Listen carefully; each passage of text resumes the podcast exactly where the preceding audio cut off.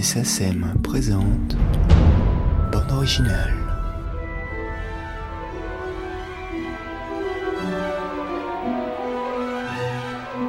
Faire des films à Hollywood, c'est quelque chose de romantique?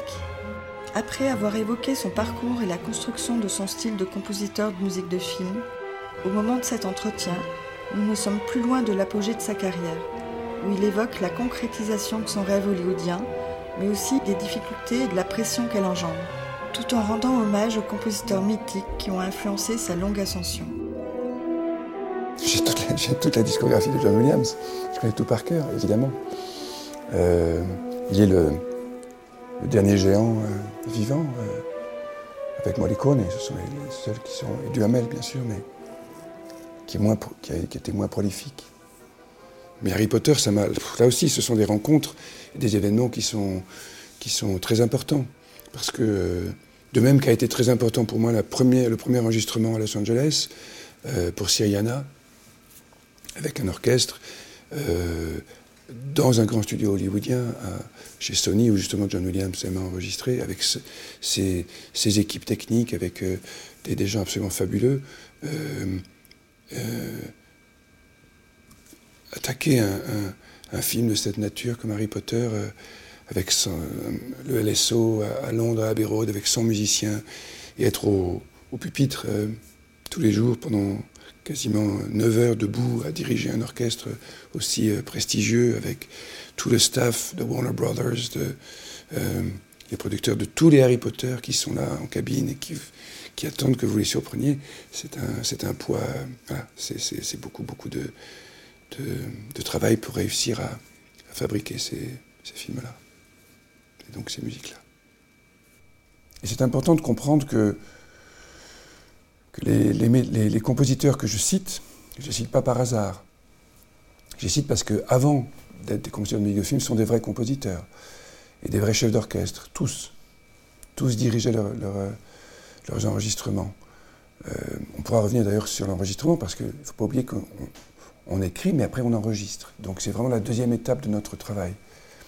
Une fois qu'on a réussi à, extirper de l'image un matériau qui devient de la musique, euh, on va l'enregistrer. Et si j'admire ces compositeurs, c'est parce que, avant moi-même de me considérer comme un compositeur, on parlait de maturité, euh, les disques qui sont ici, qui sont par ordre alphabétique, qui partent, euh, il y a tous les opéras en haut, puis tout le répertoire classique. euh, avant de, me présenter à quelqu'un comme étant un compositeur, j'ai mis beaucoup de temps. Vraiment beaucoup de temps. Je crois que même avant 30 ans, je n'ai pas osé le dire. Parce que je imaginais que je serais dans le rayon des dés, dans une, étagère, après Debussy ou Delorier et Duhamel. Ça me paraissait euh, euh, vraiment gonflé. Voilà, qu'il fallait que j'en sois, j'en sois digne. J'ai un amour de, la musique, un, un tel respect, euh, presque une idolâtrie comme ça pour les compositeurs, et, de fait pour le cinéma et pour les metteurs en scène, qui fait que je, pour moi ce n'est pas un job d'écrire la musique de film. Ça n'a jamais été un job.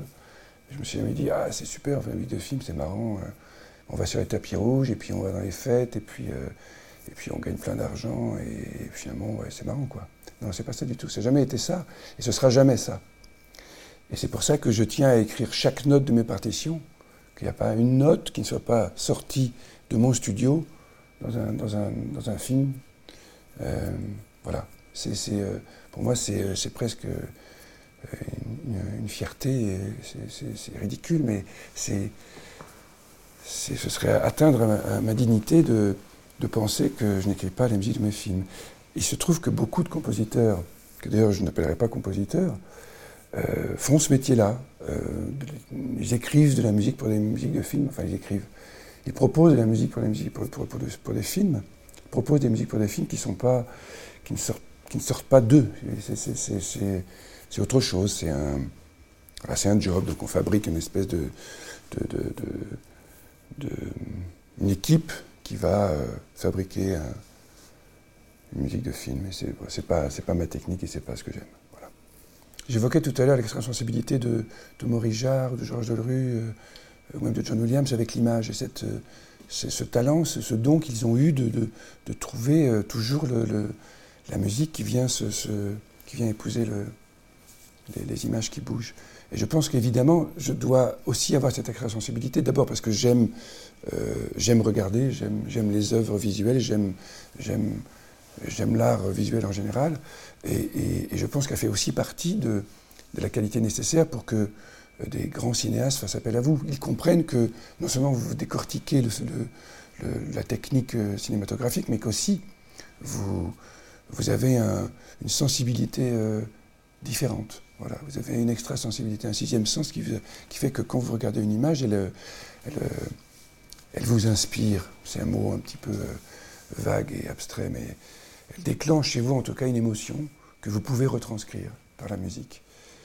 Et, euh, puis passer, ce, passer cette sensation, cette émotion-là, il faut, comprendre que le métier de, compositeur, d'abord, le métier de compositeur, comme disait Ravel à Manuel Rosenthal, c'est très emmerdant. Hein, de l'eau jusqu'au soir à sa table. Euh, on a mal au dos, euh, euh, on est cassé partout parce qu'on est courbé en deux. et puis, difficile de, de finir l'enregistrement d'un film à Paris, prendre un avion pour Los Angeles, et avec le jet lag, vous arrivez, vous sortez de l'avion, et vous avez déjà rendez-vous deux heures après pour voir un film, un, un premier bout à bout de trois heures et demie, il ne faut pas vous endormir. Et puis après, on va vous poser des questions, vous demander euh, quel est votre projet, euh, qu'est-ce que vous pensez que vous allez pouvoir euh, inventer. Et puis quand, par hasard, malheureusement, le metteur en scène a changé d'avis, ou le producteur qui passe, ou le chef de la musique du studio, le, head of, music passe dans le studio et vous dit Ah, ce passage-là, c'est pas terrible, il faudrait peut-être changer quelque chose. Ça peut être très peu de choses, mais ça peut être 24 mesures. Et c'est énorme, énorme. Et il faut le faire tout de suite. Donc il faut avoir une technique euh, euh, et une oreille, et il faut être un, voilà, faut être un musicien très très chevronné. Et euh, j'essaye toujours de garder mon intégrité, même quand il me fait changer quelque chose. Je pense que de toute façon, même les musiques que je change, elles m'appartiennent. Elles ressemblent à Alexandre Desplat, elles ne ressemblent pas à quelqu'un d'autre. c'est douloureux, ça peut être énervant, ça peut être plein de choses, mais, mais on n'a pas le choix. Et j'ai vu Maurice Jarre le faire. J'ai vu d'autres compositeurs le faire, il n'y a pas que moi, c'est normal, ça fait partie du métier, de ce métier-là. C'est un métier difficile aussi pour ça. Et c'est peut-être aussi pour ça que certains compositeurs n'arrivent pas à l'accepter. Au bout d'un moment, ils ne supportent pas cette, euh, cette pression-là, oui, ou cette privation de ses droits. Euh, mais c'est pas une, pour moi, ce n'est pas une pression de droit. Euh, et puis, quand le metteur en scène me semble faire une erreur, je lui dis, J'hésite pas, je, moi ça ne me fait pas peur, je n'ai pas à avoir peur. Je, je, suis là pour le conseiller, je suis un conseiller musical. Donc je lui, je euh, donne mon avis et euh, il en fait ce qu'il veut, après euh, c'est son film.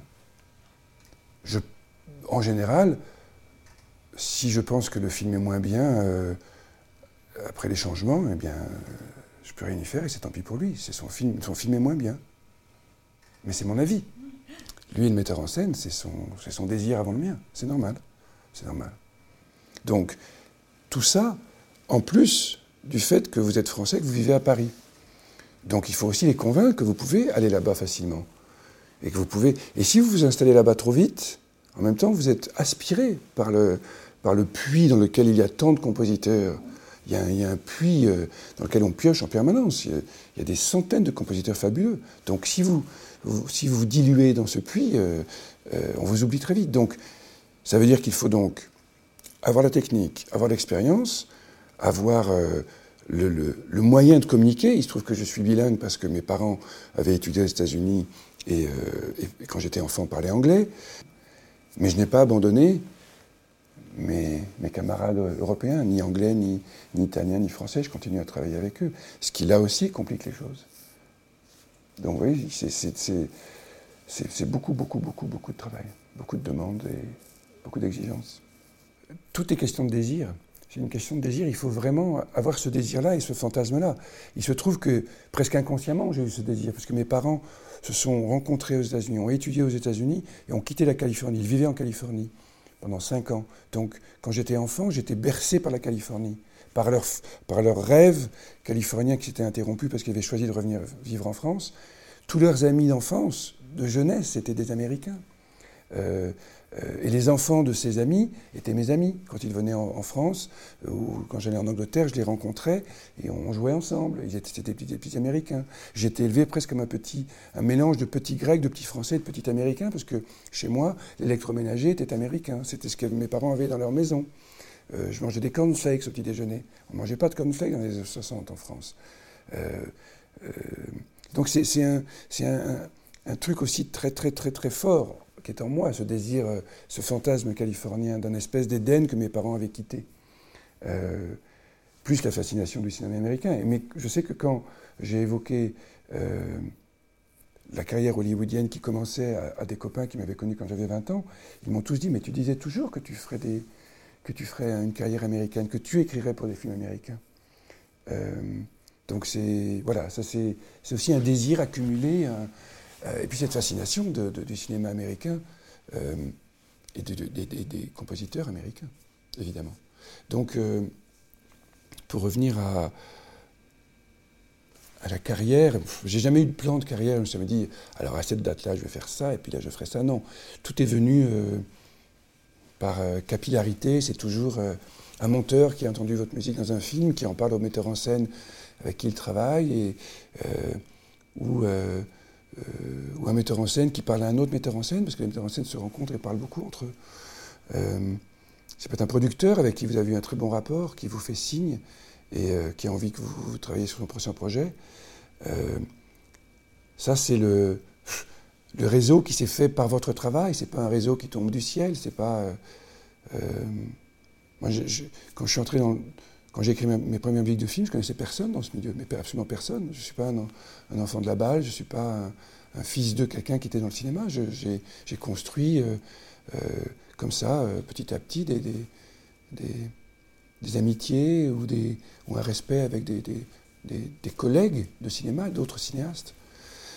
et puis, encore une fois, c'est le désir. Il faut pouvoir avoir du désir, sinon c'est horrible. Arriver dans un film, et ça m'est arrivé, parce que je m'engage parfois sur un scénario avec des metteurs en scène que je ne connaissais pas. Et d'arriver sur un film et voir le film terminé et me dire mais comment, comment est-ce que je vais faire? Comment est-ce que je vais trouver l'inspiration? Comment est-ce que je vais pouvoir inventer quelque chose que je n'ai pas fait? Euh, Et puis euh, trouver un, interstice, quelque chose, rentrer en, créer une vibration. Ça va être très difficile. Et, euh, et donc voilà, c'est vraiment tous ces éléments réunis qui font qu'à un moment je choisis de faire un film. Et, et je peux le dire officiellement aujourd'hui, ça n'a jamais été pour l'argent. Parce que quand j'ai évidemment. Ah, pas posé cette question. Non, mais quand je, quand je suis. Quand je suis mais j'ai entendu cette question déjà. Euh, mais quand j'ai commencé à, à, faire cette double carrière européenne et américaine, euh, j'ai continué à faire des films avec des cinéastes euh, sur des budgets qui ne pouvaient pas beaucoup me payer. Et on me proposait à Hollywood des films énormes, avec des salaires mais absolument dingues. Et j'ai refusé ces films-là pour euh, travailler avec Stephen Frears sur The Queen, ou avec Gilles Bourdos, ou avec Jacques Audiard, ou avec d'autres metteurs en scène. Euh, c'est pas. Euh, voilà, je, m'en fous. Gagner beaucoup d'argent à Hollywood, je préfère faire des bons films. Voilà, donc une grosse connerie hollywoodienne, je ne la ferai pas. Encore aujourd'hui.